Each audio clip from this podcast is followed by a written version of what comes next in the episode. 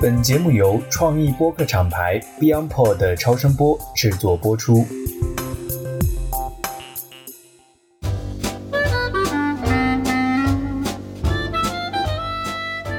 各位听众朋友们，大家好，欢迎来到最新一期的《成为巴菲特》。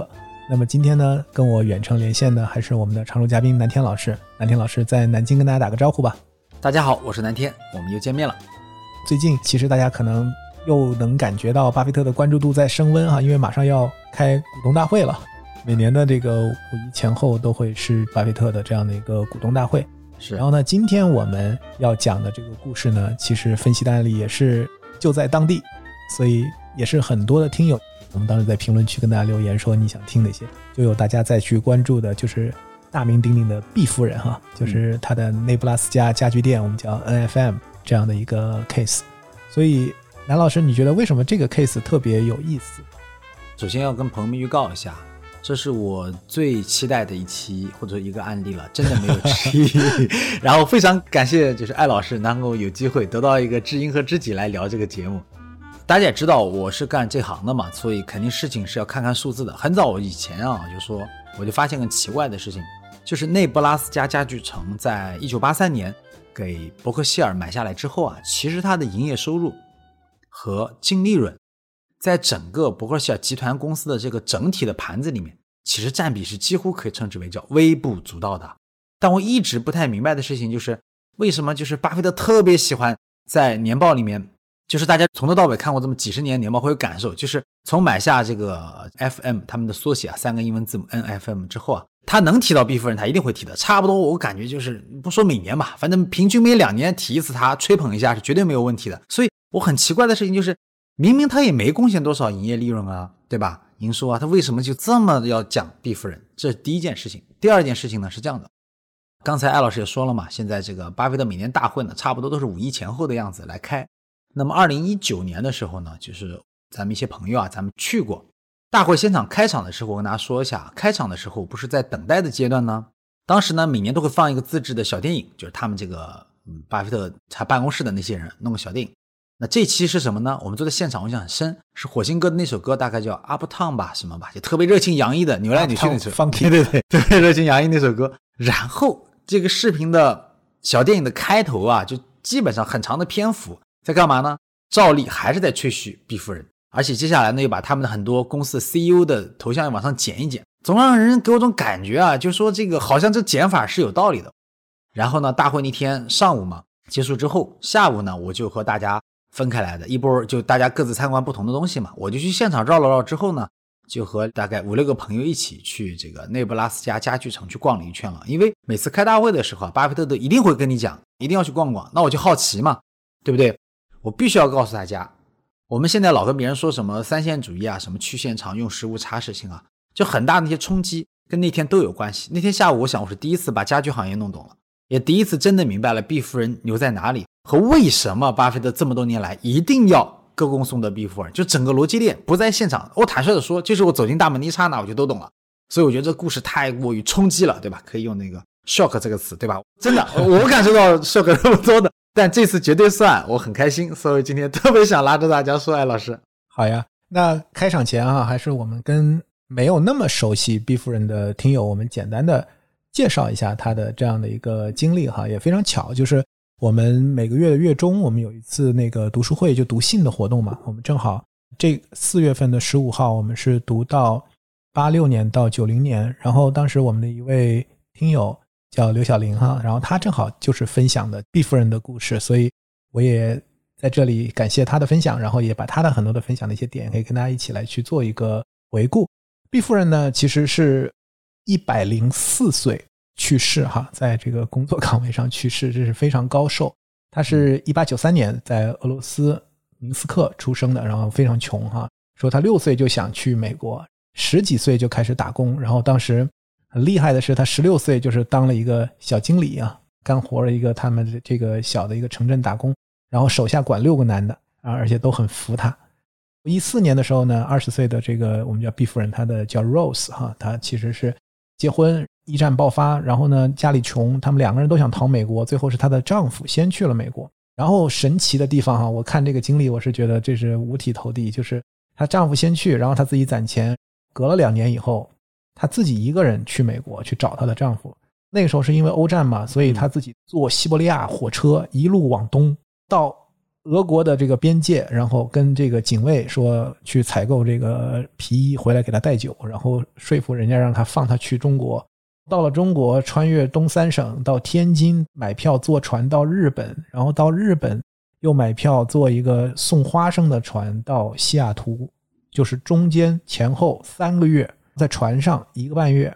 到西雅图以后，在当地的一些社团啊，什么援助社找到了在 Ohoa 她的那个丈夫。那个时候她丈夫在那儿收垃圾哈，然后他们两个人因为英语都不好，最后搬到奥马哈。奥马哈那个时候其实是一个有三万多人的一个移民城市，然后。他们到了那个地方，开始去经营，然后租了一个当铺。然后毕夫人一直英语不行嘛，然后他最后是他的女儿在学校里学英语，然后再回去回家教他英语，他才开始学简单的英语。后面我们会讲那个巴菲特跟他交易的时候，因为巴菲特也不太听得懂他的英语，说要跟他反复 double check，就是说我跟他儿子说，我一定要确保我是正确理解了毕夫人的意思，千万别搞错了。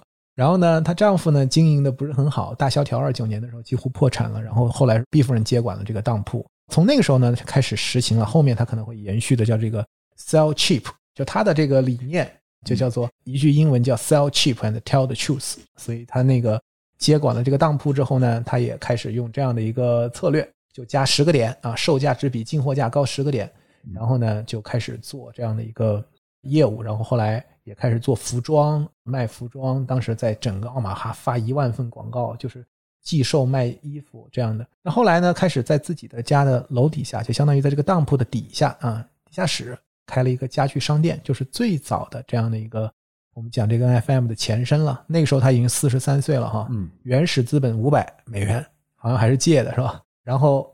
他就开始批发，就是卖这个家具。然后呢，因为他卖的很便宜，所以很多本地的这个批发商都不愿意卖货给他，认为他倾销嘛。所以他自己还跑到像芝加哥，跑到很很远的地方去进货。然后进货的话呢，就是赊销。结果他第一次赊销，我记得书里面也讲哈，就是三十天付款到期了没钱付，然后把自己家里的为了能够信守诺言付这个账期，把家里的东西都卖了。小孩回来看到家里床什么都没有了，哇哇哭。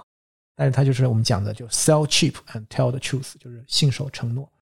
然后后面呢，就是整个的儿子啊，二战然后参军回来，也就是个家族企业，大家一起来去做这个家族的这个生意，然后增加了很多品类，卖地毯呀，然后就是薄利多销，卖的非常好的话呢，就是最后导致就是市占率越来越高，同行嫉妒 是吧？然后把他告到这个法院，最后。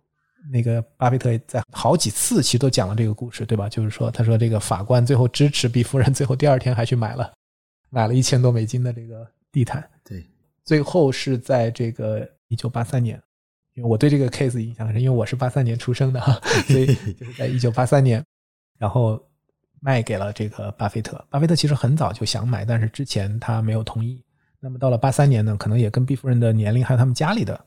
有一些家族的一些考量，然后最后是卖了，然后卖的交易结构呢也非常有趣，就是相当于留了十个点给这个毕夫人，然后同时有一个这个五百万的十个点卖给这个就是他们内部的这个就是管理层，所以相当于最后综合的出价是五千五百万，嗯，百分之九十这样的一个一个交易，对，然后毕夫人继续就是经营这个。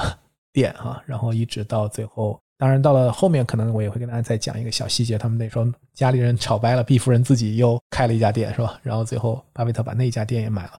所以其实刚才南天老师讲的，我有一点我是很有感触的，就是我看了这么多毕夫人的前前后后他的故事，以及巴菲特在不同的场合，不仅仅是在致股东的信用，巴菲特其实做了很多事儿。我有一个概括叫人情世故巴菲特哈，就是巴菲特在。对待毕夫人上真的是有很多的细节去体现。我们开玩笑讲叫人情世故，就是他特别用心，嗯，就是他有很多的一些安排。所以这个后面我可以晚一点跟大家去做分享。所以总的来讲，就是这个是巴菲特非常尊敬，然后也在公开的场合极致的，比如我们前面讲这个墨菲，可能讲的就是说愿意嫁女儿的这个经理人哈。但是我觉得可能相比。这个墨菲来讲，我觉得巴菲特不仅仅是把毕夫人当做是自己收购企业的一个经理人啊，他其实是把他放到了一个很高的一个位置，然后来去看待他。对，所以我先把毕夫人的一些简单的生平和小故事讲到这里吧。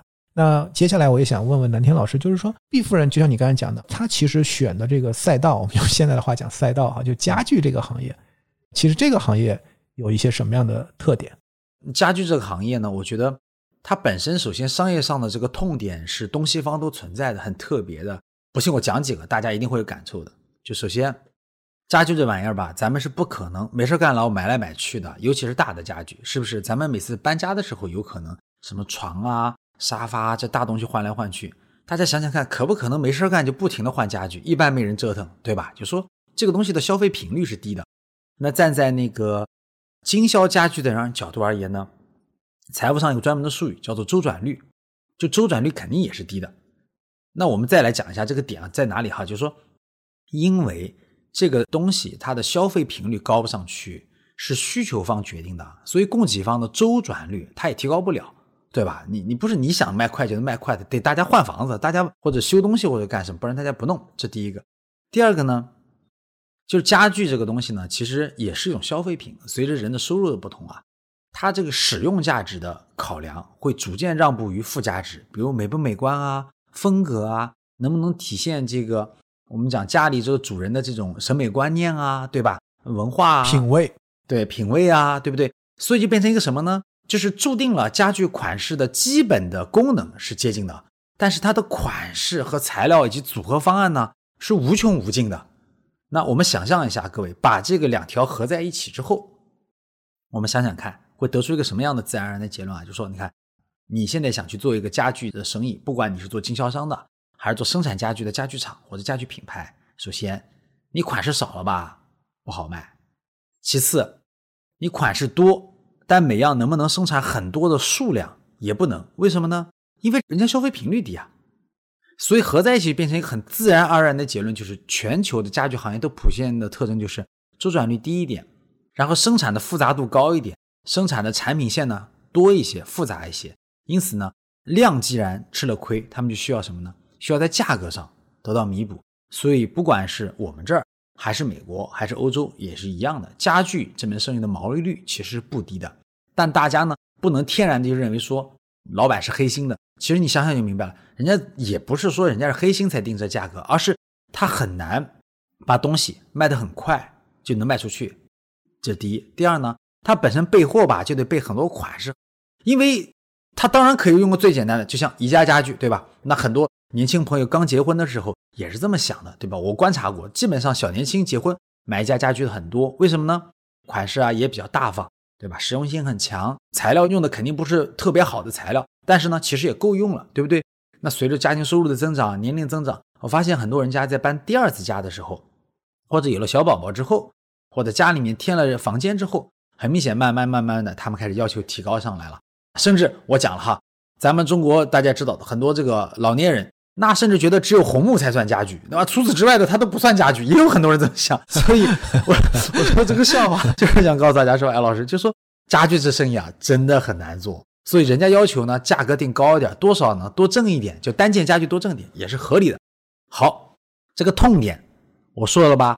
我再讲一个痛点，大家有没有发现，家具这玩意儿啊，确实也出现了一些在咱们中国淘宝上面那个卖家具的店，但一般来说。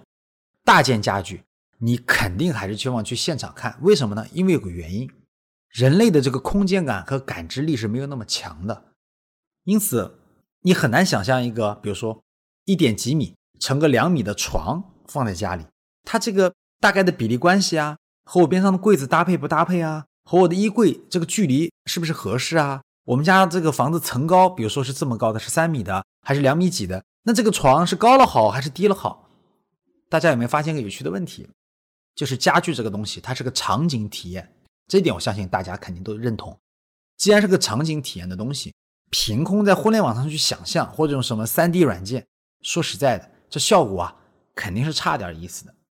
那等会儿再讲 NFM 有多牛的时候，我举一个故事，你会被震惊到，就是关于场景体验的。先说回来，刚才讲完家具的痛点之后呢，我觉得在实际使用家具的时候，采购家具的时候，就实操环节啊。也有这么几个痛点。第一个痛点就是家具必须要现场看，不然你感受就是差点意思。弄回家之后，你总归是颜色不搭啦，对吧？嗯，什么跟床头柜的颜色不配啦，跟衣柜颜色不配啦，要么说哎这床买大了，哦这床买小了，这这床那个背后那个板子不对啦，还是什么这沙发哎呀不该买弧形的啦，就是你会有很多种的想法，是自己以为是这样，现场在家里一摆，它不是这样，这叫场景体验，这第一点。第二点，现代生活啊，我觉得还有一个很哭笑不得的事情是扔家具很麻烦，我不知道大家有没有感受，就是买家具一般人家是送的，可是你要是想淘汰个家具的时候，问题来了，你怎么扔？首先你拿不出去，其次。有的家具本身当初拿进你家的时候是用吊车吊进来的，我没开玩笑吧？那有的家具你说要用货梯才能塞出去，你还要去找小区的保洁阿姨，对吧？跟他商量，塞个五十块钱、一百块钱给他，请他帮忙帮你把这个扔了。不然为什么呢？尤其像在大城市，如果说垃圾回收分类要求还高的话，这类家具怎么处理你都头疼。我现在都不说怎么买了，我就说你买进新的之后旧的怎么处理都是个问题。总之，我必须想跟大家讲这个。不论是我们讲怎么定价、怎么采购，还是具体采购的时候的痛点，相信啊，听众朋友们也能够感受到，这个玩意儿正因为它麻烦，所以它没有那么容易决策。所以，那我们讲把这个痛点讲完之后，我就会觉得说，哎，老师，那这就是我第一眼就说走进 NFM 那个家具城的时候的震撼，那个 shock 是为什么？就是这个原因。它那个大概是一个多大的？因为就像你说的那个空间感觉哈，因为我们看就是材料上讲的是二十万英尺，嗯，那二十万平方英尺呢，一平方英尺呢大概是零点零九三平方米，所以大概就是一万八千六百平米，不到两万平米。对，这个两万平米大概是个多大的一个一个店？我觉得可以换个说法来讲，就是咱们大家在国内一般不都是逛什么凯龙啊，对吧？什么什么客家具啊，对吧？我们不提具体名字了，免得大家那个。但是家具城嘛，你们发现没有？家具城它一般是垛起来的，对不对？那我就希望听众朋友闭上眼睛想象一下，就是这些个家具城变成平面，就是它平铺开来，就那感觉。它差不多一个单个的 NFM 等于你在一个就是二线一线城市，然后比较好的中心位置看到的一个大型综合的这个家具城的面积，就那个感觉。所以呢，其实这个蛮大的。为什么？跟大家解释一下。咱们知道啊，这个家具城一般，艾老师是吧？家具城一般都不都是租给各个品牌的嘛，对不对？但是这个 NFM 它的重点在于什么？大家要理解啊，那里都是他的，就是是他进了货来卖，对吧？他不是把地方租给什么什么品牌，所以你再想想看，它的经营规模是很大的。这是第一个。第二个呢，要讲个哭笑不得的事儿了。这个不去现场，朋友们可能想象不到，是特有感受的。奥马哈它真的不是一个大城市，有多么的不大呢？我记得很清楚，我带着我们家小朋友一起去的嘛。当时是夜里从达拉斯转机，就快在奥马哈着陆。着陆的时候地面是有灯火的嘛，因为晚上大概我忘了六七点还是七八点，反正还是没睡觉呢。结果我们这一看，我们家小朋友问了个问题：怎么感觉城市没什么楼？第二天白天，我们坐着这个车就在城里开的时候啊，就说发现真的这地方没什么特别高的高楼，所以。我想跟大家提醒，就是如果你觉得中国的一个巨型的购物的这种，就是说家具商场不算大，我提醒你，如果你把北京的这个什么凯龙啊、这个客家具啊这些东西啊，什么客美家呀这些家具啊，是吧？这样讲，你挪到一个六线城市，然后把它铺成平面，你再想想看它大不大？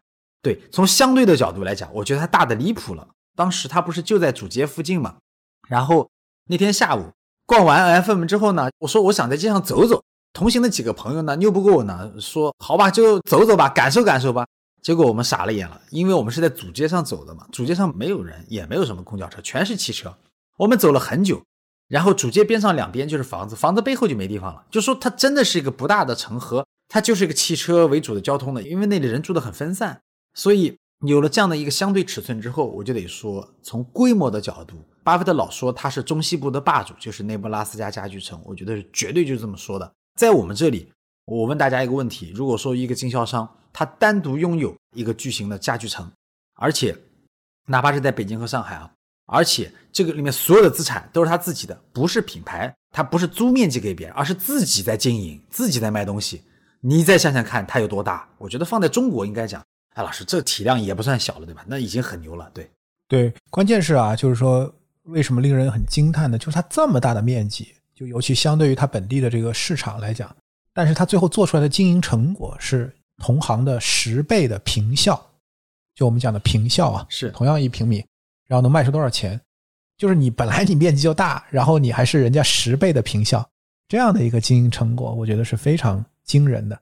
所以呢，就是说从分析上来看啊，就是实际上它吸引的不仅仅是本地的奥马哈的这样的一些客户，它基本上能辐射到一百个 mile，就是大概一百五十公里吧。对，就是大家别人愿意开一百五十公里，开到这个 奥马哈来买这个家具，所以这也跟刚才就是南老师讲的，就是说，一个是它是低频，是吧？但是客单价应该是不低的，对，然后又是这种，就是说相对来讲，就是需要去现场，相当于它的经营范围啊，其实也是扩大的，就是相当于它能辐射到一个相对更广阔的这样的一个目标市场。嗯，所以在我们正在跟朋友们探讨这个它的这个商业打法的时候，前面咱们不先聊了家具这门生意对于咱们消费者的痛点了吗？那现在呢，刚才也聊了一下这个大，然后我就特别想把这个词儿给大家说一下。我一共会说呢三个词关于这门生意。那我想讲的第一个词呢叫做规模，我再把规模词再强调一下，关键是站在消费者角度来强调一下啊。首先，我们今天就是我一九年去逛的那个呢，后来好像他们又扩建了啊。它是一直扩建的，就是买下隔壁的地皮，然后越扩越大的方式嘛，也不是最早的时候，它的主上是个小店，后来呢，大概搬过三四家还是四家，我记不清楚了。我们今天看到是最后一次，然后不断的扩建出来的。它的有趣之处是这样的，它不是个平面吗？它其实根据场景来划分它的展馆的。举个例子，它有这个家庭办公室、卧室、起居室，然后餐厅。各位想象一下，你今天再走进一个家具城是这样的，它不分品牌。对吧？它也不分什么功能，它分的是场景，对吧？比如说一楼全是厨房，就是一个厨房吗？好，那我当时走进去的这个是从一楼走进去的，它好几个门嘛。我当时走进的就是客厅的门，我还拍过很多小视频，那个我回头找找那个链接发上给大家看看啊。就说当时我多么震撼呢？我是一个很喜欢研究沙发的人，我必须告诉大家，走进门的一刹那，我真的被 shock 到了。为什么？因为那是我见过最大的沙发展区，我一眼望不到头的全部都是沙发。我想说的是，大概有多少个概念呢？我不夸张的讲，有那么个几百种和几千种不同的是没问题的。我再举个例子给大家听，我们现场呢，跟我一起去呢，恰好那天的朋友呢，就是北京跟上海的多。然后呢，一进去之后呢，就有个区叫 Lazy Boy，对吧？是个品牌。然后呢，在北京也是有展馆的。然后我们同行胡博士嘛，就跟我讲这个椅子不错，其实挺舒服的。然后我们再逛逛，发现个问题，就他这儿的这个品牌里面。我都怀疑这品牌可能只要他生产过的椅子全在这摆出来了，几百张任你挑。那我想首先给大家解释一个痛点在哪里呢？前面有的啊，如果是个消费者，我是想我的某一个区域，我的厨房或者我的客厅该怎么设计的时候，我走进去的地方不是按照品牌来组织展列的，就是这个陈列啊东西摆不是的，是根据这个场景来陈列的。这是第一，第二，在场景里面的替代选择，它不是按照牌子。它是按照所有的这个风格给你拆散了，然后全部放在，比如说田园风、美式、欧式，对吧？什么宫廷、巴洛克，你能想象到的，或者说古典的，对吧？这当明清风格它没有啊，反正西方风格的它都分好了。然后呢，就是每一种里面就无数的全部堆在一起，你就试吧。那天我们一帮人就是一张沙发一张沙发坐过去的。说实在的，我很开心，哎，老师，我不知道怎么跟你形容，我是个处女座，然后我其实挺喜欢逛家具城的，在南京的时候就是。我也挺想把我家里面弄得很好，但是其实做不到，你知道的。因为坦率讲，这么大的城市，我们的家都小小的，对吧？然后你也不可能不停的换家具，又贵，而且你说东西扔了，你也很心疼，对吧？所以我经常逛，但我不买。那天我很开心，我就坐了各种各样的椅子，各种各样的沙发，各种各样的来回坐，来回看，随便你。有人问你吗？是这样的，连问的人都没有。我马上解释为什么，连问你的人们都没有，连接待你的人都没有，随便你坐，随便你试。那是我一生当中坐过沙发次数最多的一个下午，真的不夸张。我回头发了小视频，你们看 一下，就是它大成那么一个离谱的状态。好，大家对规模可能还没有概念。我再讲一个，我问大家一个问题：你是怎么选地毯的？我发现啊，咱们现在有些这个家庭已经喜欢在客厅里面放地毯了，对吧？就说冬天的那种温暖的感觉，还有孩子，对不对？大家他发现没有？如果在中国的家具城，你买地毯是怎么买的？它地毯是挂在墙上的，大家有没有发现？是吧？然后那个。它一根一根杆子嘛，对不对？然后这样排下来，你还可以摸一摸。我现在跟你们讲个变态的故事了。N F M 是怎么展现客厅地毯的呢？很简单，丢在地上。哎，老师，你知道这个状态多可怕吗？就是你不就是想知道地毯配上沙发长什么样吗？我就把地毯扔在地上，给你看看配起来是什么样子。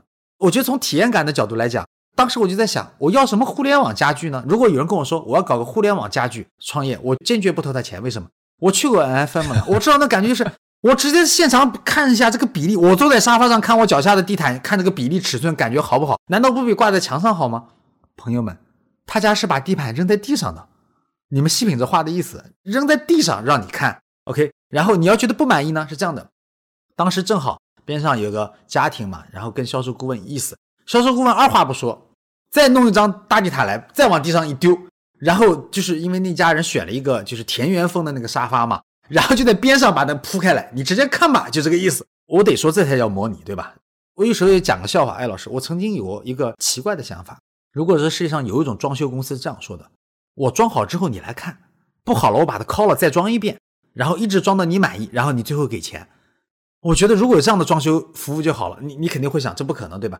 但我在 N F M 看到可能了。因为从家具的搭配角度来讲，就是按照真实比例、空间、尺寸，你直接看看了满意再说。好，那这个大家已经知道了，就是从消费者的角度来讲，选择成本、机会成本都没有了，因为它的体验感、场景感是到头的，它达到顶了。那你肯定想问，他服务怎么做呢？他服务是这么做的，他其实是个销售顾问。我在那里看过，他销售顾问一般年纪没有轻的，好像都是三四十岁以上的白人女性。正好我也有一个问题，我比较好奇哈。就南天老师，我看这个故事里面其实一直讲啊，就是毕夫人啊，嗯，特别喜欢卖地毯，对，然后卖地毯也卖的特别好。后来不都已经当董事长了吗？他儿子当 CEO 了吗？是他自己还是兼任这个地毯部的负责人。是是是，所以就是说，我也比较好奇哈，这个地毯在整个这个家居店里面是一个什么样的一个组成部分，在整个生意里。你讲的很关键点了，就是因为我们最近几年研究那个玫瑰比较多。就是美国房屋的这个购房的总成本里面，差不多有那么百分之六十左右都是木材，但是和大家想的不一样，他们是整个房子不都是用木头的嘛，对吧？然后水泥基本上是不用的。那他们这个大多数的，我讲的大多数，大家不要跟我争什么纽约曼哈顿的房子用什么材料，就说我讲大多数美国人的普通美国人家庭啊，他那个地板其实实木地板的比例并不高了，现在往往是什么呢？是复合地板。那大家马上想想就明白了，就是说从美国人的家庭的体验角度来讲，其实地毯的作用是很高的，就是因为它会提高这个家庭的那种舒适感，就比如说起居室的舒适感。而且你们看到很多美剧里面都有，美国人特别喜欢光着脚，对吧？在家里走动，这是一个。第二个就是说，地毯因为它的尺寸、销售难度，然后它的这个原材料或者工具的这个使用量，对不对？所有东西合在一起，所以呢，地毯这门生意呢，其实毛利率比较高的。如果大家注意过，以后会发现。巴菲特将在以后也要买到肖恩这家公司，对吧？就是他也会买到一些关于这个工业用的、商业用的和家庭用的这种地毯，就是指工业做出来的，不是那种羊毛地毯，对吧？我说的是那种工业地毯，比如说化纤的。嗯，总之，地毯在美国呢，就说家庭使用占比很高，这第一个。第二个呢，就是它的这个确实单价比较高。其实单价高原因也是跟家具一样的，就是大又不好换，然后你不现场看，你根本不知道它好不好，对吧？然后种种原因吧，所以。哎，老师，这玩意确实是一个利润率比较高的项目，所以我觉得毕夫人挑了这个，就是你刚刚这个问题嘛。毕夫人挑了毛利率高的东西来做这个低价战略，其实是很关键的，对吧？那它就能够做出规模效应。等会儿我们会讲到这个问题嘛。那这个大家已经知道了，就是从消费者的角度来讲，选择成本、机会成本都没有了，因为它的体验感、场景感是到头的，它达到顶了。那你肯定想问，它服务怎么做呢？它服务是这么做的。他其实是个销售顾问，我在那里看过。他销售顾问一般年纪没有轻的，好像都是三四十岁以上的白人女性。在讲到这个服务的时候，肯定大家也很好奇嘛，我就讲一下，他差不多就是一个那种三四十岁的白人女性的形象，然后夹一个那种板子，就是那种美国篮球教练经常拿来指指画画的木头板子，然后夹一个巨大的计算器，请大家注意。然后这个销售顾问是跟着。一个家庭走遍了他们的，比如说我忘了是六大展区还是多大，就是他们那个场景嘛，起居室啊、厨房啊，对吧？院子呀，什么各个都去转。也就是说，真正叫一站式购物，这第一。第二呢，真的是专人服务一个家庭，因为美国人买这个东西一般是家庭为单位嘛，对吧？那也就是说，它是又是这种量贩式的这种家居购物中心嘛，所以他是一个人跟着一个家庭，然后呢，把各个区逛下来，你都挑好东西之后合在一起，对吧？再看看有没有什么折扣，有没有什么价格。所以这个我就会觉得这个体验感啊，从规模的角度来讲是到顶。大家想想看，最多数量的品种给你选择，第一、第二，任何你想要的东西是在一个具体的真实比例的空间尺寸下，让你来感应感受一下，对吧？你是否满意？然后呢，是以真正意义上的一站式的购物，你任何想买东西都买到。当然，我承认，如果有人问我那里有没有精美的意大利家具卖，我必须告诉你，这是在美国中西部的州，这是普通收入的美国人，这不是纽约上东区，对吧？也不是硅谷山景城，所以这里他不会去卖那种就是价格惊人的什么意大利手工家具之类，他不卖这些东西。从正常的工业家具角度来讲，成品家具而言的话，它的。规模是我知道的，我见过最大的。那我也看过一些报道，反正在中西部啊，这绝对是最大的。其实，在东岸和西岸也是最大的。但大家注意，它不是东西岸里面风格和品种最多的。为什么这么讲呢？因为和东岸和西岸的时候，很多是发达的城市，收入高，又是移民和各种多元化的文化在的地方，所以大家理解，我不能说他们是红脖子州，但大家应该懂这话的含义了。那是个标准的美国中西部的州。所以在那几个州的人而言，他们就喜欢的家具就那几种风格了。所以总体来讲的话，艾老师我特别想告诉大家，就是消费者所有关于规模上的诉求，对于体验，对于这个性价比，对吧？对于这个有没有的挑啊，转换成本啊，机会成本啊，决策成本啊，试错啊，对吧？沉没成本啊，这些词儿，你放心吧，在那一站式都能解决，因为它太大了，东西太多了，绝对能让你满意，就是你总能挑到你觉得 OK 的东西。所以我觉得这是。非常有规模的一件事情，所以我觉得规模这一块儿，相信就是大家听完南老师讲，应该有一个非常直观的感受啊。但实际上就是说，我认为在它的商业模式里，其实关于价格这个点其实是特别强的。因为刚才我们也不是开玩笑讲，就是价格低到犯罪是吧？就是让这个 本地的这个批发商都要把它告上法庭，告他倾销。所以呢，其实他一直把 sell cheap 当做他这个商业模式里面最重要的一个点。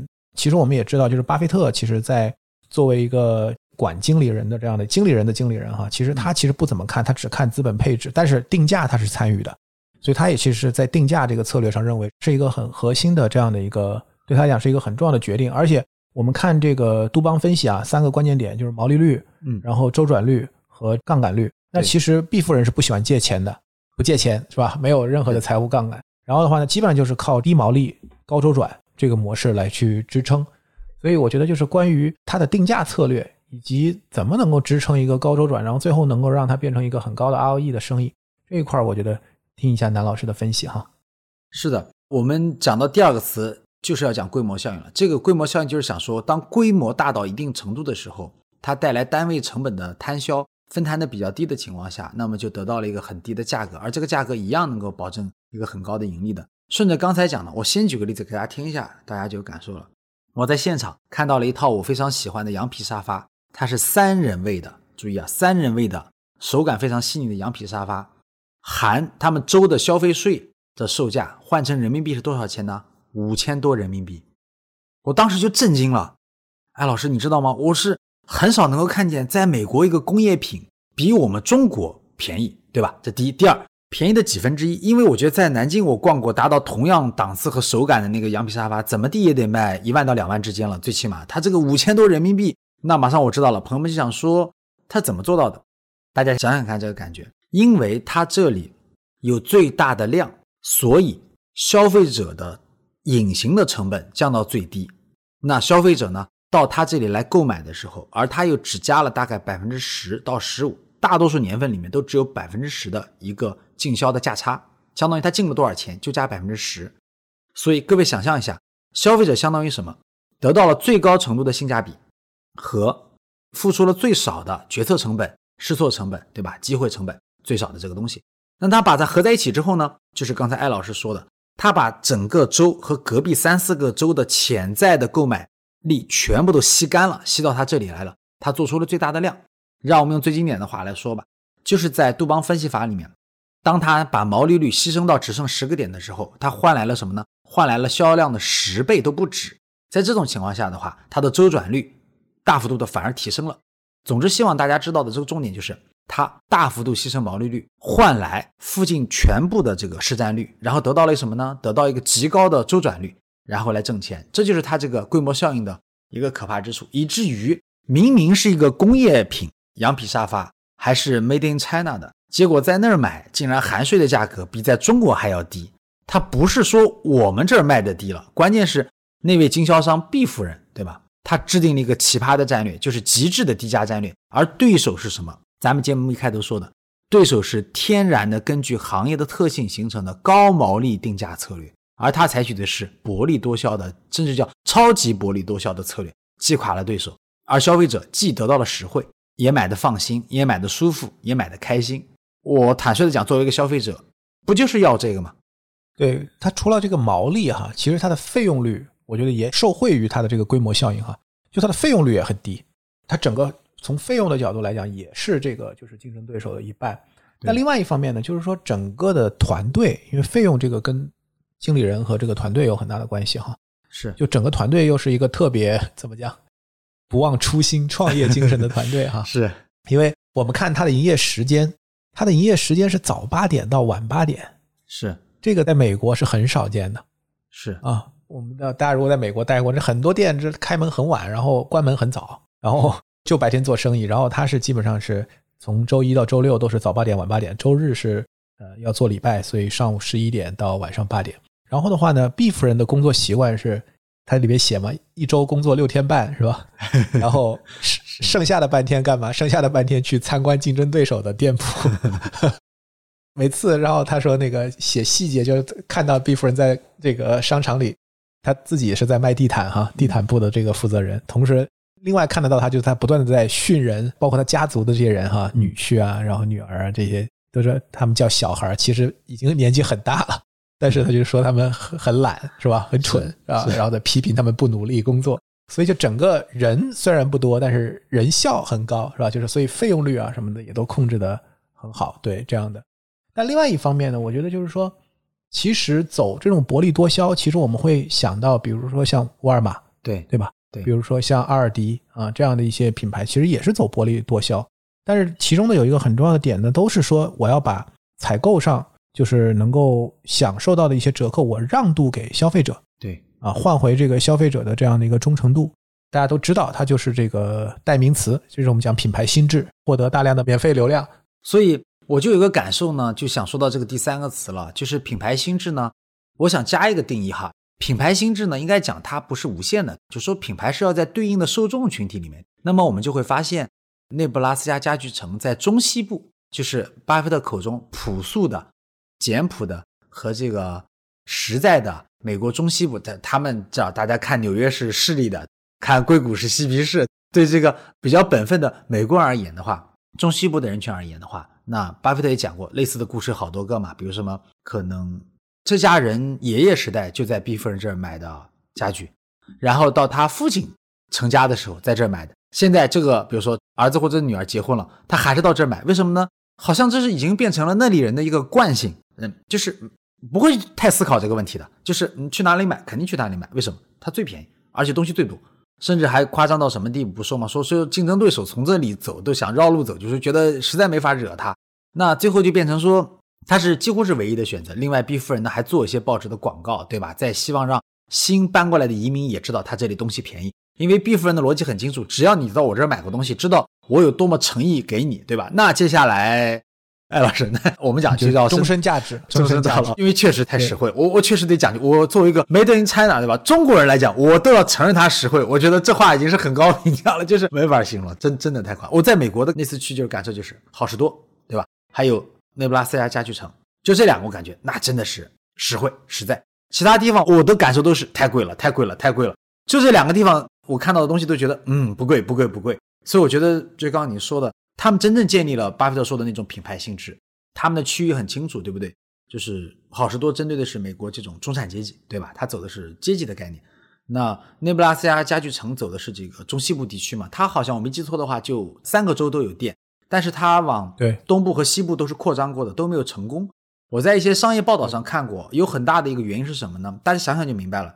随着那个东西部的收入高嘛，文化层次也高嘛，在这种情况下，你很可能对于款式的要求、风格的要求就会越来越高。那这个坦率的讲，它的周转率就是，如果它因为它卖的是这种正常的家庭的中低档或者说中档家具嘛，那它就慢慢不太匹配了嘛，因为它很明显不是走这种就是高端这种路线，什么奢侈品路线的，所以是这样的。那么它的区域就很清楚，就是他在年报里面，巴菲特讲过，他也在别的州扩过，基本上来讲，除了中西部的三个州之外，别的州扩都失败了。最后呢，他们现在已经不怎么扩了，就在自己大本营，就是中西部地区成为一个超级霸主，大概这样有有效区域。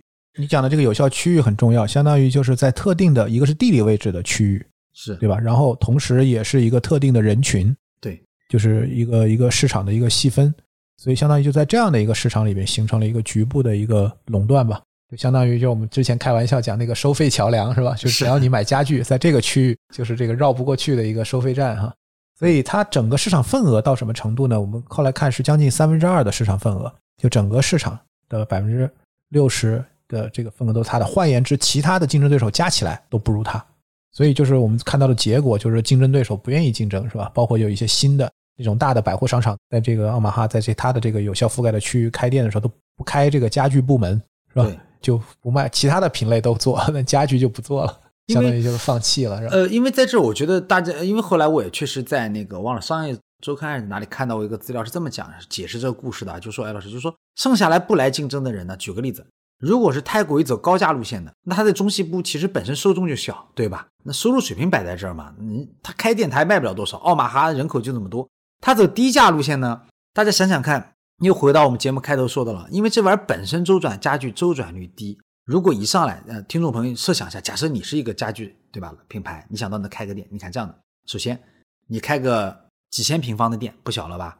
那消费者会说，你这儿没有比夫人大啊，嗯，可选择没有那么多啊。其次，你这个店开起来，如果说几千个平方，那听众朋友们想想看，假设这样啊，你摆的家具，你可选择面，还有说你的价差是不是打算像 B 夫人一样，就定十个点的毛利率？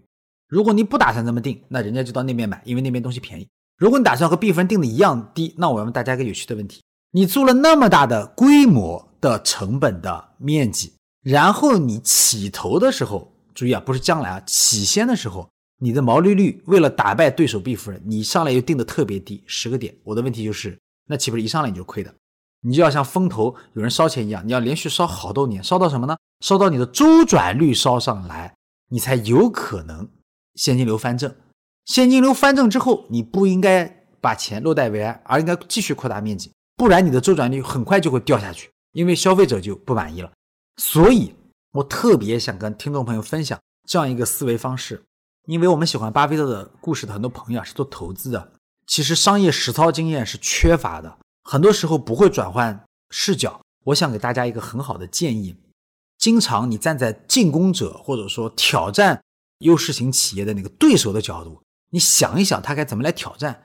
巴菲特不老说吗？你要是给我几百亿，让我去什么重做一个可口可乐，我会把钱丢给你，对吧，老师？我说，他说我不搞，因为这个弄不起来。同理，我站在奥马哈现场的时候在想，我这下就明白了，你怎么挑战他呢？你面积没他大的情况下，你就一定消费者不满意。你面积跟他一样大的时候，你毛利率能不能像他定这么低？你别忘了，他现在能这么多钱，是他毛利率滚了这么多年之后，对吧？一直咬着牙到现在的。那好，谁给你烧这个钱？其次，你烧了这个钱之后，你烧到最后不过什么呢？不过是把周转率烧高上来吧。好，我问大家一个有趣的问题，别忘了有效区。你现在是在美国中西部地区，你也知道年轻人去东部或者西部了，对吧？有些人去佛罗里达了。那中西部地区就这么多人口，就这个收入水平，它一山不容二虎啊。不是说第一只老虎不让第二只老虎，而是说这个山里能吃的东西就只够一只老虎活的。现在你这第二只怎么去？你去了只是一个自杀性的攻击。大家有没有想明白？所以我得说，一九八三年的时候，看似巴菲特买毕夫人的这个东西啊，就说毕夫人事后不也吐槽过嘛，半开玩笑半认真的说的，说巴菲特很贼，什么都不查查账上有多少钱，有多少资产，什么我报了个六千万他就答应了，其实后来审计发现是八千多万，对不对？我当然没有食言了，我还是卖给他了，但是他很贼。其实朋友们，我真心的要告诉你，站在现场你什么都会明白的，你不需要查财务报表。因为那就是统治，他没有别的选择了。就是你如果看见一个家具卖场已经统治了整个附近这几个州这么多年，呃，如果朋友们还是没有感受，我再提醒大家一下：巴菲特生于一九三零年，毕夫人开业于一九三七年，巴菲特那时候七岁。我想说的是，到巴菲特一九八三年买下这家企业的时候，巴菲特已经五十三岁了。在七岁到五十三岁的四十六年间，巴菲特是住在奥马哈的。所以，到底这家企业是如何统治奥马哈的？我想，他确实不用查财务报表，对吧，朋友们？所以在这里，三个词就是先要规模大到一定程度，然后才能带来极致的规模效应的低价、低成本和低价格。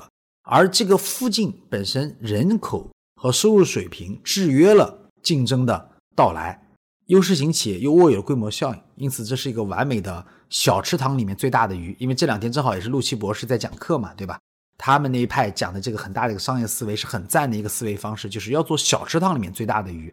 我觉得艾老师，我也是这感受，就是内布拉斯加家具城到了硅谷啊，或者到了纽约，我怀疑它卖不了多少，别人嫌他家具土，对吧？或者说便宜无所谓，我就想买高档家具，我想买好看家具。但是在那里，它就是小池塘里最大的鱼，所以这个感受是非常强烈的。我们再看一下这个交易的时点哈，因为是一九八三年，八三年的话呢，大概就是它的销售额其实就一个亿嘛，一亿美金的这样的一个销售额。然后的话呢，它的这个利润，我们看它的利润税前应该是在一千五百万，然后税后是在八百一十万美元。所以刚才讲这个巴菲特为什么不用做审计哈，啊，就是说看过他的报税单，就是知道大概知道它的那个估值是个什么样子的。就是税后的利润是八百一十万美元，然后的话，大家想一个亿八百一十万就八个点的这样的一个净利润，所以它就是费用控制的非常好，它整个费用大概就只有啊七百万美元的一个费用，相当于它整个一亿美元的百分之七的费用率。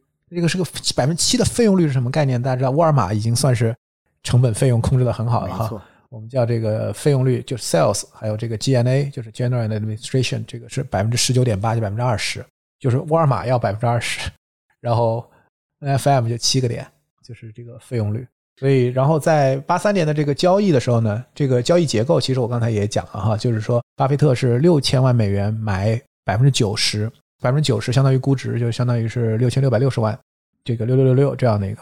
然后呢，有五百万是卖回给这个经理人团队，他是按这个相当于五百万买百分之十，相当于打了个七五折，然后这个给到这个经理人团队。所以最后的这个结构呢，相当于是一个。利夫人百分之十，巴菲特百分之八十，然后经理人团队百分之十啊，这样的一个一个结构。然后这个这个 N.F.M 呢，刚才其实南老师也讲了，它其实在它的整个 portfolio 里面，其实不是一个大现金奶牛，对吧？对，就是其实它不算跟喜诗啊，跟这些都不能没法比。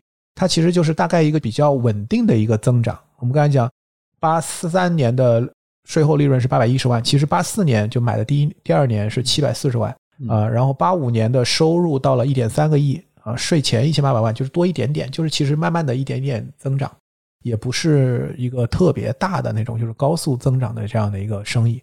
那么这样的一个生意，就是为什么巴菲特会这么看重，而且给予这么高的评价呢？安老师刚才已经讲到了。就是如果说大家有研究这个零售或者流通业的话，会知道的。其实这个七个点的费用率是，哎老师，我觉得你说的不够狠，我再加个词叫骇人听闻，对吧？我觉得应该 这么讲更更变态，真的很变态。比如说举个例子，我有很多朋友也是做这个行业的，就做零售或者做流通，经常跟我讲，随便你怎么搞，对吧？随便你怎么弄，这十来个点是肯定要的。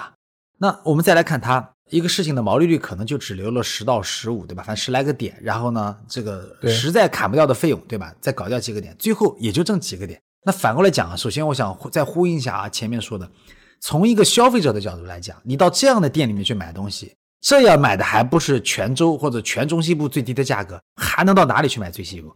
当然，它是靠量来补贴嘛，就价上吃亏了，靠量补贴嘛，靠这个挣钱，比分，对吧？那好，对于股东怎么算这个账呢？我们来想想看啊。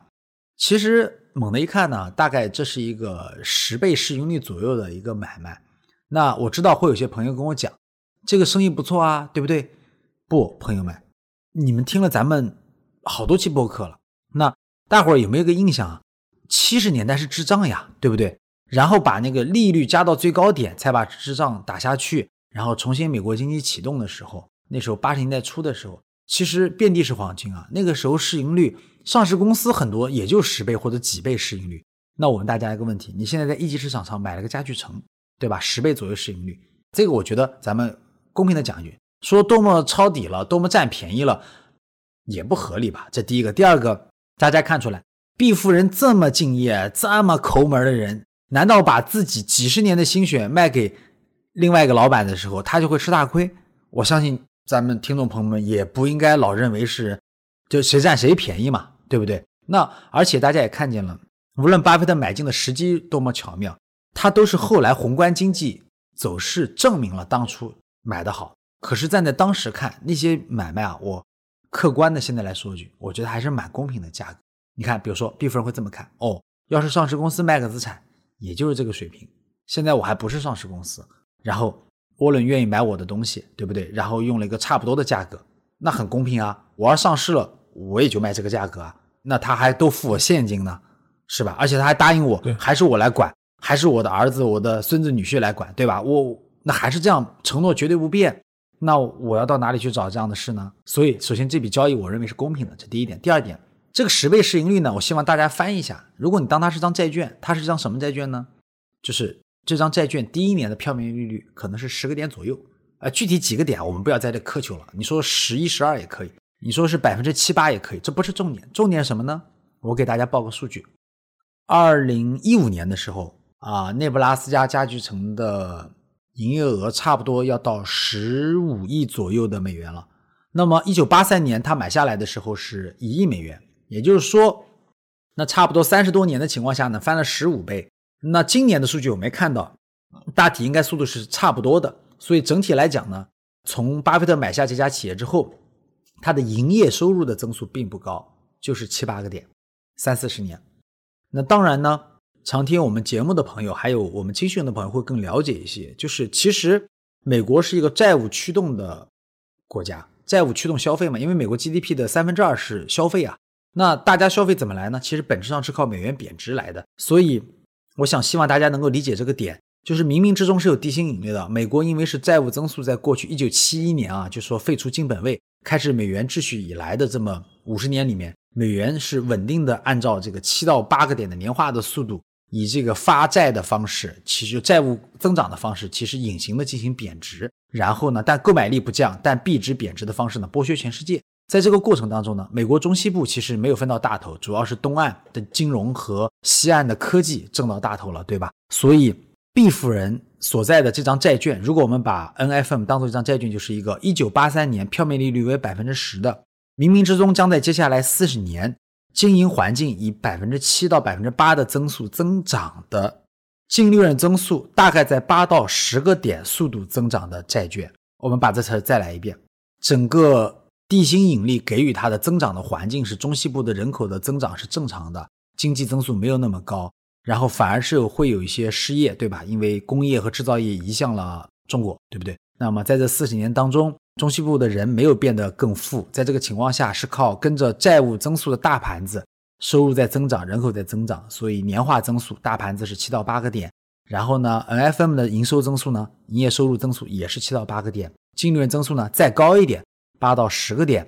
那这就是一张差不多是十个点的票面利率，在接下来四十年年化增速为百分之十的复利型债券。哎，老师，我坦率的说一句啊，以前我确实觉得这不是一门好生意，就是最早你跟我也聊到这个问题嘛。但是回想起来，我觉得心平气和说一句，考虑到它在中西部地区是统治，就是事实上的垄断和事实上没有竞争对手，和事实上这几个地方，我们坦率的说一句。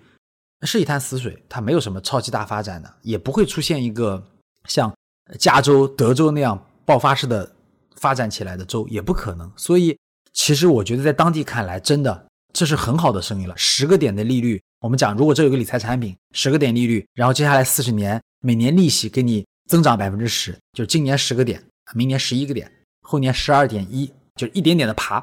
老实讲，我觉得也是超级好的生意了。只是艾老师刚才已经向大家指出了。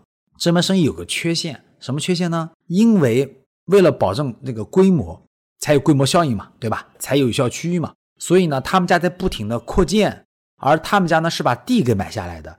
所以老实讲一句，他们一直没有把赚来的所有的现金全部上交给巴菲特。巴菲特也同意了，因为要维持这个竞争优势嘛。所以我觉得呢，哎，老师，咱俩鸡贼的说一说，我很怀疑，也就是因为他太崇拜毕夫人，不然。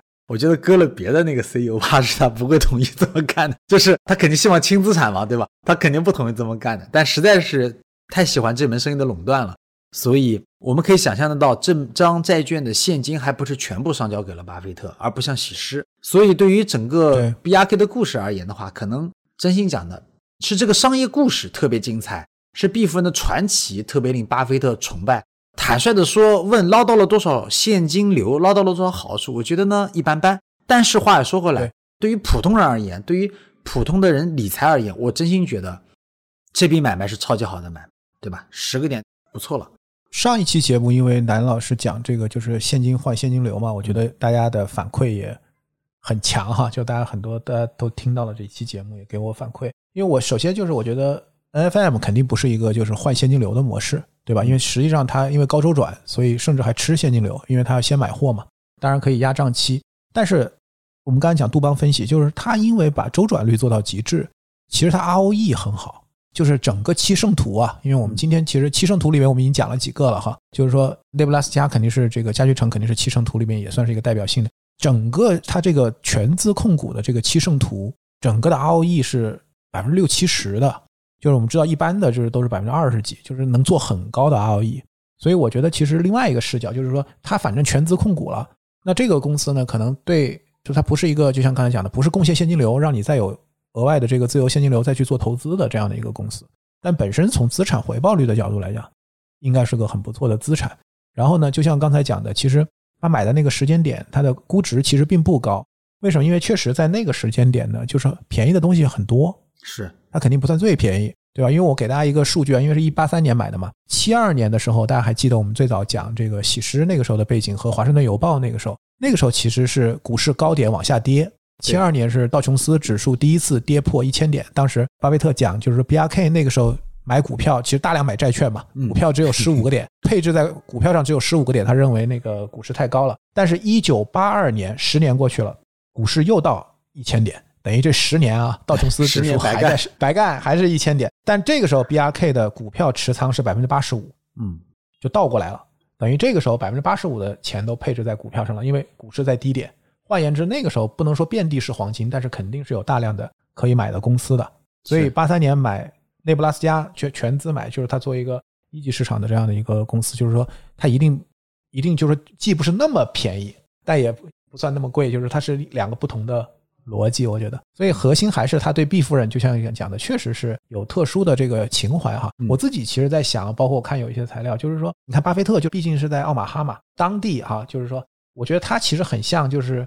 原来最早 B R K 那时候还是纺织厂的时候，那个时候不是叫新贝福德，对吧？对对对，就是新贝德福德那个纺织厂，就等于他变成一个自己在本地的一个，我觉得我不知道怎么描述那种心态，就相当于是自己在本地的一个旗舰，或者比如朋友来了是吧？我带他去参观，是，然后跟他去讲这个毕夫人的故事，对吧？然后你看股东大会，大家都安排巴士把大家都拉去看一看，就是其实他，我觉得对巴菲特来讲，他也是他的一个很很有成就感的这样的一个载体吧。对，我因为我自己刚才前面讲嘛，就是人情世故巴菲特，就是我自己看到有好多细节，其实我觉得都蛮不那么巴菲特的。就是巴菲特确实为毕夫人为这个企业付出了很多的额外的心力哈。我举几个例子给大家看，一个呢就是说巴菲特其实说他自己作为这个董事长只管两件事，一个是资金分配，一个是给最高管理层付薪水，是吧？我给大家一个小细节啊，八三年巴菲特是把自己的年薪加到了十万美元。八三年啊，大家知道八三年其实整个 B R K 已经可以了哈。最累的这个把手弄脏的这个也要开始盈利了哈，就是那个《布法罗晚报》。然后他给 B 夫人的年薪是三十万美元，三十万美元，八三年啊，三十万美元，我觉得还是挺多的，是吧？到现在不是五万美元是美国中产的门槛嘛？就是说，但是八三年三十万美元年薪，注意大家刚才我有讲啊，就是整个的这个内布拉斯加一年的费用是多少钱？是七百万美元。然后毕夫人的年薪是三十万美元，然后毕夫人买完以后还有十个点的股份啊。然后呢，第二个来讲呢，就是。当时毕夫人买的时候，她提了一个要求，她就是说，他不想把这个财务状况啊公之于众，他想就是比较低调，因为你在一级市场你是可以就是不用公开嘛，是对吧？是。但你如果就并到这个 B R K，其实是要二级要去披露。当时巴菲特给他保证，就是说他去根据法律要求找 S E C 去申请一个豁免，就是不单独上报这个他这个家具板块的这个账目。哎，我觉得这个其实很神奇哈，为什么呢？就是说，其实我们当时其实聊过这个上一期是上一期对聊芒格和巴菲特，其实他们当时在 SEC 那个事情上是经历了很大的挫折的啊。对对对，就是 SEC 那个事情，其实对整个巴菲特和芒格来讲是很大的一个警醒，或者说是一个就是以至于让他们去调整他们的整个的这个架构嘛、模式嘛。所以其实当时就是有一段时间，就是巴菲特和芒格都要去被询问，去其实他们是很烦的。所以等于就是八三年是什么时候呢？是相当于刚刚 B R K 把这个蓝筹相当于完全控股了吧？就相当于把这些乱七八糟的关系全部捋清楚，对吧？嗯。所以这个时候他又要去找 S E C 去搞这个豁免，就是为了这个毕夫人这个事儿。其实我觉得他确实这么做了哈嗯，而且是用的这个就是帮他处理这个蓝筹印花公司的这个律师，所以我觉得这个是我觉得一个小细节啊，我觉得。其实理论上来讲，我觉得没必要，这不是个很大的事儿，你都收购了，对吧？是根据这个法律法规要披露，是这是第一个。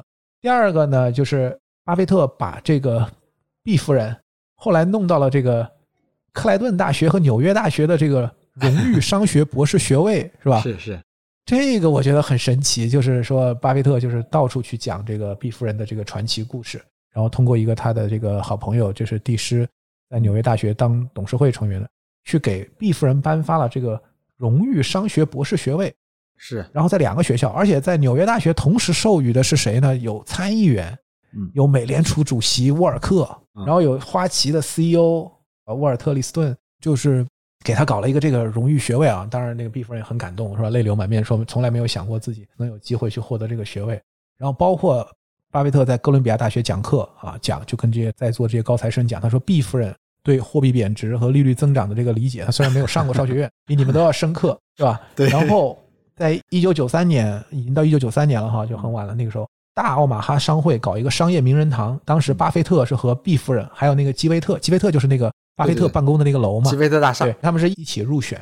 然后呢，为了这个，他是巴菲特第一次公开表演，给毕夫人百岁，正好是他一百岁嗯，给他献唱，然后还给毕夫人在翻修的一个剧院捐款一百万美元，是。捐一百万美元。我我我也记得那个梗，概，老师，一百万对这个铁公鸡来讲，这这可是一百万刀啊，还是好多年前的一百万、刀啊。对啊、所以我是觉得就是巴菲特确实，包括现在大家自己在哔哩哔哩、在 YouTube 大家去搜啊，就是能搜到很多巴菲特就是在各种场合讲毕夫人的演讲视频。然后还有一个很巧的一个小细节很好玩，他说其实巴菲特本来七十年代好像就想买那个 NFF，但是不是毕夫人没答应嘛？是然后当时八三年为什么又有机会买呢？是当时好像他听说就是毕夫人想把它卖给，就是有一个德国公司，一个德国汉堡的一个公司，说也想收购有一个东西，他听说了，然后去聊，他就说他的一个很大的优势，除了他经常讲的那些啊，就是我们不干预你们啊什么什么的，还有一个点就是说，就毕夫人他们不愿意卖给德国人，因为那个毕夫人不是当时一战 对，然后那个相当于受迫，对，所以就不愿意卖给德国人。然后交易当天说是巴菲特五十三岁的生日，嗯，非常巧。然后毕夫人说说你在这个生日当天买到了一个油井，对，毕夫人把这个当做是一个油井，对，绝对不所以我觉得就是巴菲特在这个整个这个毕夫人这个事情上，他做了很多动作，有点像我们当时讲那个《华盛顿邮报》是吧？就是跟那个凯瑟琳·格雷厄姆，巴菲特对于这个重要的标的，所以以前我们记得第一期的时候，我记得当时南天老师也讲，就是说大家觉得巴菲特是个非常内向的人是吧？就有很多人的印象是在家里看书是吧？就读财报，其实根本不是哈、就巴菲特该 social 的时候是相当行的哈。是的。我先问个问题，哎，老师，你有没有觉得你也看到那些视频？你有没有觉得巴菲特和毕夫人在一起的时候，其实有点像一个孩子的感觉，或者有点像那个崇拜者看英雄的感觉？你有这感受吗？对，五体投地，就是崇拜他，他就是崇拜他。是，他讲格雷厄姆都没有那么多，对吧？对就是那么多这种表述。我还有个细节，嗯就是毕夫人后来不是跟他家里人闹掰了吗？啊，对对对吧？？这个很有意思，也是个好玩的 故事。对，他八三年买，然后八九年的时候，就等于那时候毕夫人九十五岁，嗯高龄啊，就跟家里人闹掰了，说家里人不让他参与这个经营管理了，是然后卖地毯也不让他卖了，他不是很喜欢卖地毯。然后毕夫人一气之下，嗯就在那个卖场的对面又开了一家地毯商店。是，叫这个毕夫人的大商场。然后呢，还没有开业，还在装修，他就搞了一个车库销售。我不知道大家知道什么叫车库销售啊？就是有点相当于就是把一些东西都拉过来直接就卖的。说一天车库销售卖了一万八千美元嗯，还没有开业，每天收入三千美元。然后最后就真的就是打擂台。然后打擂台呢，最好笑的，因为他们是本来就一家人嘛，对吧？嗯大家就劝他就不要打了，他就要打。打到最后呢，关键是他也没有签竞业协议啊，对吧？是是是，我当时也看笑喷了。最后等于是他九十九岁那一年，巴菲特又过了几年，到在家里人调停，然后他可能毕夫人心态也有了一些变化，就觉得还是家庭重要。后来巴菲特出面以五百万美元收购了那一家毕夫人的大商场，但是作为收购的条件之一，拽着毕夫人签了一个 non-compete，签了个竞业协议。对，他说给一个九十九岁的老太太签了个竞业协议。只能说巴菲特太担心，或者说太敬畏，叫敬畏，对吧？也不夸张了，就是太敬畏这个事儿，太夸张，真的太夸张。这个故事，毕夫人太传奇。艾老师，我接下来就是说，咱们这么好的一个平台，特别想说两句哈。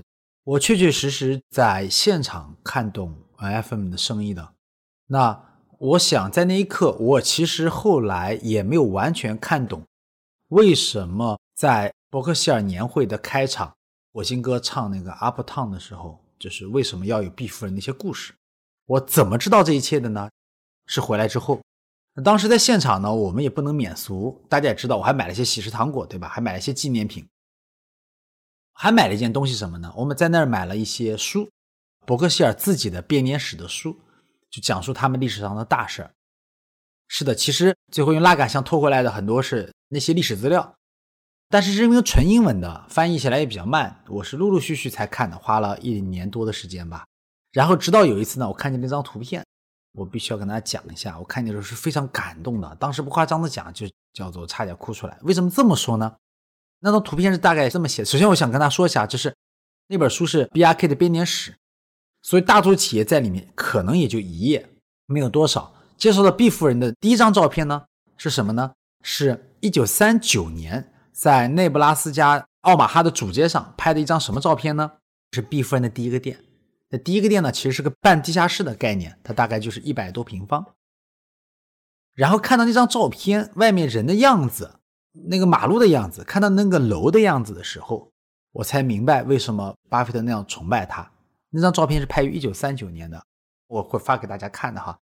我最早看的巴菲特的书呢，是看那个叫罗杰·洛文斯坦写的一个美国资本家的成长。我其实个人认为，还是坚定的认为他比滚雪球写的好啊，虽然不承认。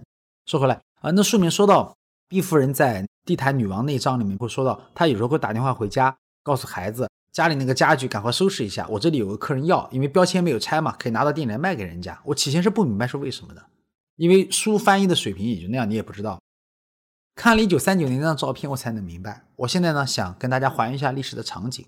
我恳请听众朋友们可以闭上眼睛，跟我一起来想一下：你是一个移民，你丈夫先出发去一个遥远地球背面的那个国家去求生存了，在那个战乱年代里面，你带着孩子几乎要挨饿受冻，你实在等不了了，然后你跋涉几千里，横穿西伯利亚来到中国。坐船去了日本，然后去了美国，但也要在当地那种福利组织帮助下，才好不容易找到正在拾垃圾的老公。然后你们俩作为一个移民，也没有语言，然后从头开始干点活，开过小当铺啊什么的，那不重要吧？反正都不太好。直到一九三七年，你发现大家家具卖的很贵，特别是成品家具。我必须提醒一下。你们回头看这张照片的时候，答应我认真看一下那个标题是的那个标牌怎么写的。它确实很有雄心壮志啊！他写的那个意思是什么？是给家里的这种家庭的这种成品家具。注意，他强调的这个词“成品家具”，不是手工打造家具，是成品家具。可以在我这里看，但是它的陈列面积只有一百多平方。那么你可以想象得到，无论他怎么进货，一定会进到的货有款式不好卖不出去的时候，他不可能浪费他的平效。他怎么做？只能把家具拖回家，放上新的货，没有别的选择。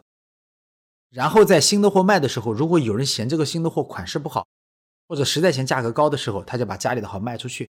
所以你可以想象一下，他家里的孩子从很小的时候跟着他到了美国，那个能住的地方是什么样的地方？你可以想象，家里所有东西都有标签，应该是所有东西都不允许搞坏，因为妈妈卖的东西只挣十几个点，差价只有十几个点，还没算租金。还没算工资，所有的东西，所以你不能破坏那个家具，因为随时要把它卖掉。这个家不是你的。然后在这个情况下，你会怎么做？我相信，如果你是个孩子啊，你会日夜祈祷，希望妈妈不要进错家具，妈妈能够压对款式，因为我们毛利很薄，经不起滞销，对吧？然后在这种情况下，毕夫人真的破产过，我忘了书里是一次还是两次，这根本不重要，重要的是他必然会破产的。为什么？他只挣了这一点点钱。我想说的是。他的商业打法，我们今天看可以歌功颂德，说他是牛逼的。回到当初看就是自杀，同行一定会笑话他。我们这行业周转率很低的，不是有人每天都要来买沙发，大家一辈子就买几次沙发而已。如果你就挣这点，你是不够过的。你现在作为一个连英语都说不好的人，你确实只能靠价格了，对吧？你实在不会说，你把价格标签举起来，拍拍这个价格标签，意思就是说我卖的便宜，我卖的这个木头好，这便宜。你是不用说什么英语了，然后呢？然后你一样挣不起钱。现在我想说的是，中间还破产，像这样坚持，一直坚持到四十六年后才会有将来的世界上的股王来收购你。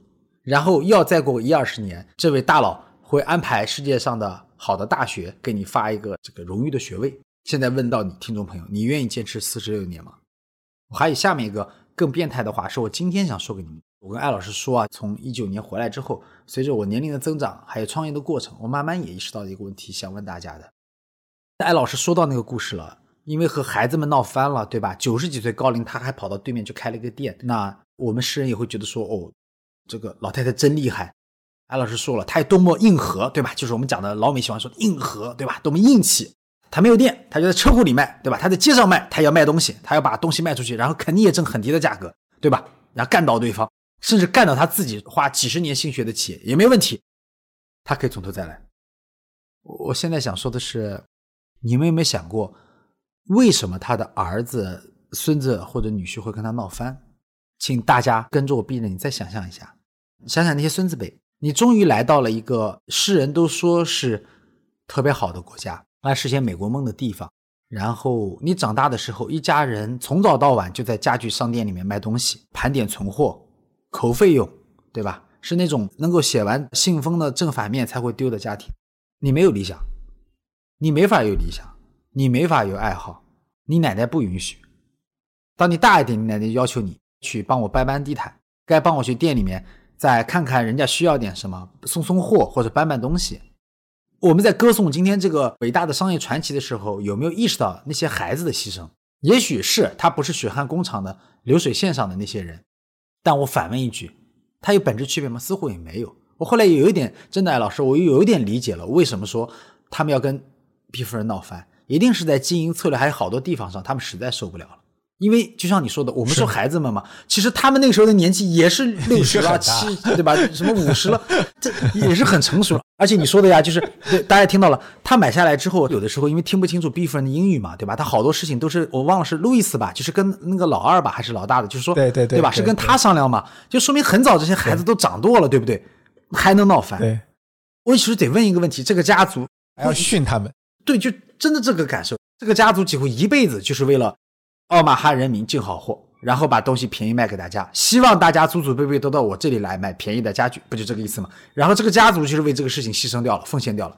坦率的讲，你能想象一下，工作六天半的人有什么爱好吗？有什么家庭生活吗？有什么露营吗？有什么附加值吗？没有，什么都没有，一切都贡献给把这个店开下去。所以我现在啊，就说还是这么讲，回想起来再想想看，大会就是伯克希尔股东大会现场，如果我是个老板。我投了很多企业，我衷心希望我的企业都有像毕夫人一样那种能够横穿大陆的勇气，一个人像堂吉诃德一样挑战整个行业的商业模式的勇气，把一个事情硬核的干上几十年，甚至在九十几岁还有力量重新再开业的勇气，还有一个家族在后面的牺牲。老实讲一句，我今天管的是个二级组合，我也希望我们作为小股东持有的那些，对吧？那些公司的头们，如果是这个样子的话，我想哦，哪怕股市就是崩盘，我也会睡得着觉的，对吧，海老师肯定会的。没错没错，我顺着那个南老师这个话讲，我觉得我也非常有感触。就是我们上一次节目结尾的时候，我们有讲，就是八十年代啊，七圣图其实有一位雪球的网友，他写那篇文章，我喜欢那个标题，就叫“平凡产业的杰出经理人”。嗯，就说这些产业其实都不是很 fancy 的产业，对吧？但就是靠这一波，就是特别。我们现在讲牛逼闪闪的这样的一些经理人哈，而且就像刚才讲的，很多是年纪很大了。巴菲特为什么？你看巴菲特的这个持仓里面有好多公司都是管理层年纪很大，对吧？一直干到退休，甚至是干到最后像去世的这种。就是他有一个特征，就是当他们去买这个公司的时候，这些人经营了这个公司的一辈子一号位，其实他首先财务已经自由了，对吧？但他仍然是发自内心的去喜欢这个事业。不是巴菲特有一本书。就是那个卢米斯写的吧，就是那个跳着踢踏舞上班嘛，啊，对对吧？那是讲巴菲特形容自己，就是说，那我想毕夫人也是啊，也是跳着踢踏舞上班啊。我看他的细节，他说每天早上五点钟起床，是天亮了就想去店里，不是八点开业嘛？每天只吃水果和蔬菜，不喝酒，不锻炼，不看电影。为什么不看电影？说没时间看电影。一周六天半，剩下半天去竞争对手探店，干到一百多岁。那你说就是这个为什么叫巴菲特是崇拜他？就是美国梦，就是说真的是找到了自己的事业所在。我们很多人想的是说啊，我们现在这个先打拼赚钱，然后等我财务自由了，我做什么，是吧？就大家想的都是这个。是但当你真的找到了自己的，就我们很难理解哈，就比如你刚才讲的毕夫人这些东西，但是可能对他来讲，这就是他真正的 passion，就是那种激情，就是真正的找到自己的事业所爱。就像巴菲特，他不会觉得这个东西是九九六，不会觉得这个东西是苦，可能人家真的觉得是福报，找到自己的真正的激情所在。我觉得这个真的是很令人嗯感动哈，因为毕夫人其实很小的个子，说是一米五不高哈，嗯就一米五不到，对吧？然后就是有这样的一个巴菲特把他放到商业名人堂，他跟巴菲特一样，就觉得自己这个美国梦嘛，就生活在这个国家啊，改变了他的这个人生，所以他一直是很感恩的心态。我觉得就是八十年代的这些标的啊，就是说他其实怎么找到很多好生意很重要，因为巴菲特讲护城河、经济护城河，但是经理团队也很重要，是吧？当然，就是说两种不同的模式，你有的就是好生意，傻子来经营也能经营的很好，当然是很好的。但如果你能找到真正很好的经理人，就是哪怕很 normal 的行业，他也能做的非常的好。所以我觉得这个就是好生意、好经理团队这两个轮子。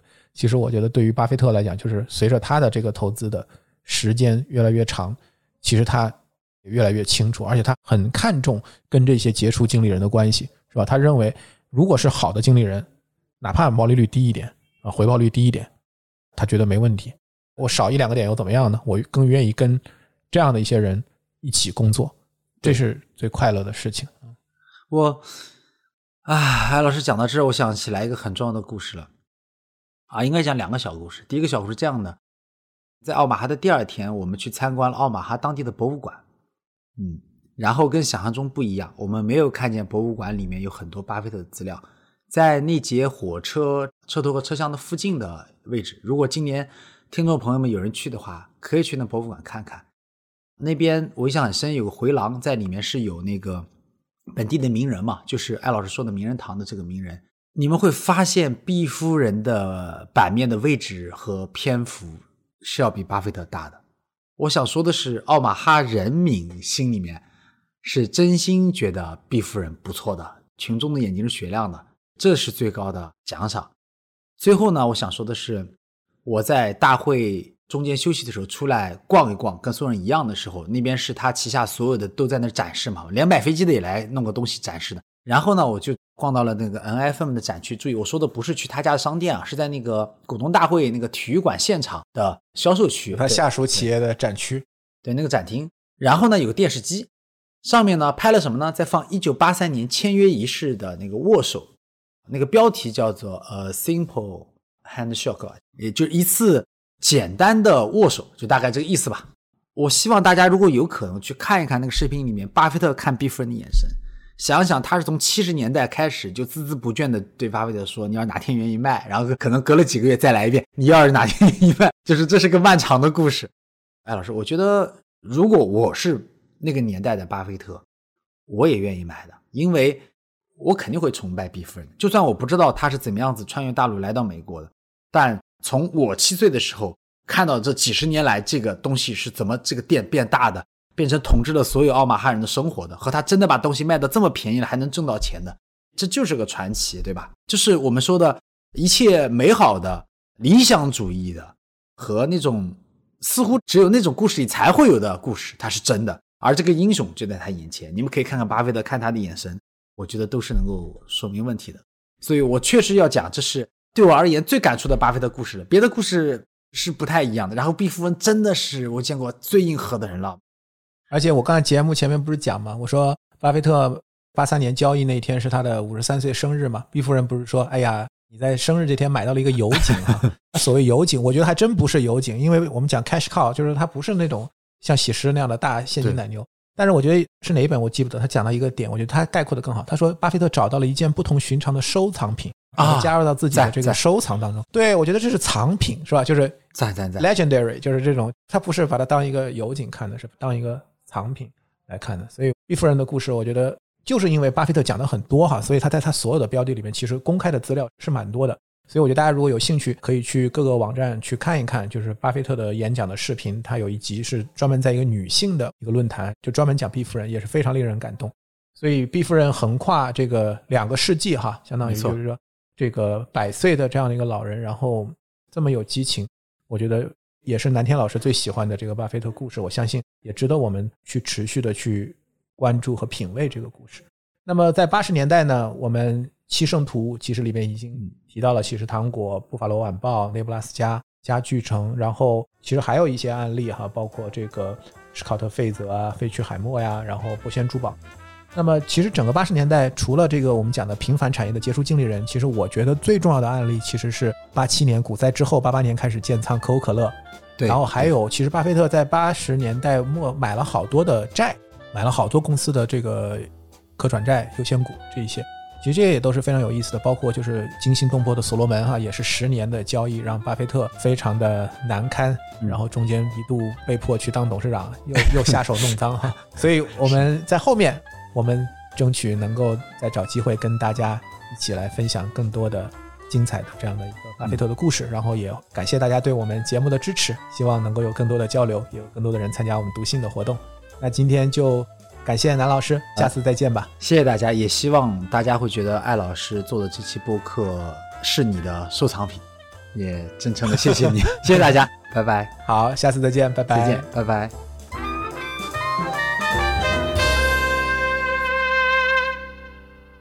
我们的节目成立了听友群。来自苹果播客的听友可以直接加我们小助理微信 BeyondPod 二零二一，全部字母小写 BeyondPod 二零二一。小宇宙听友可以去节目 Show Notes 或者评论区置顶留言，找到入群方式。欢迎在听友群里与我们互动交流，分享更多与巴菲特价值投资相关的真知灼见和有趣故事。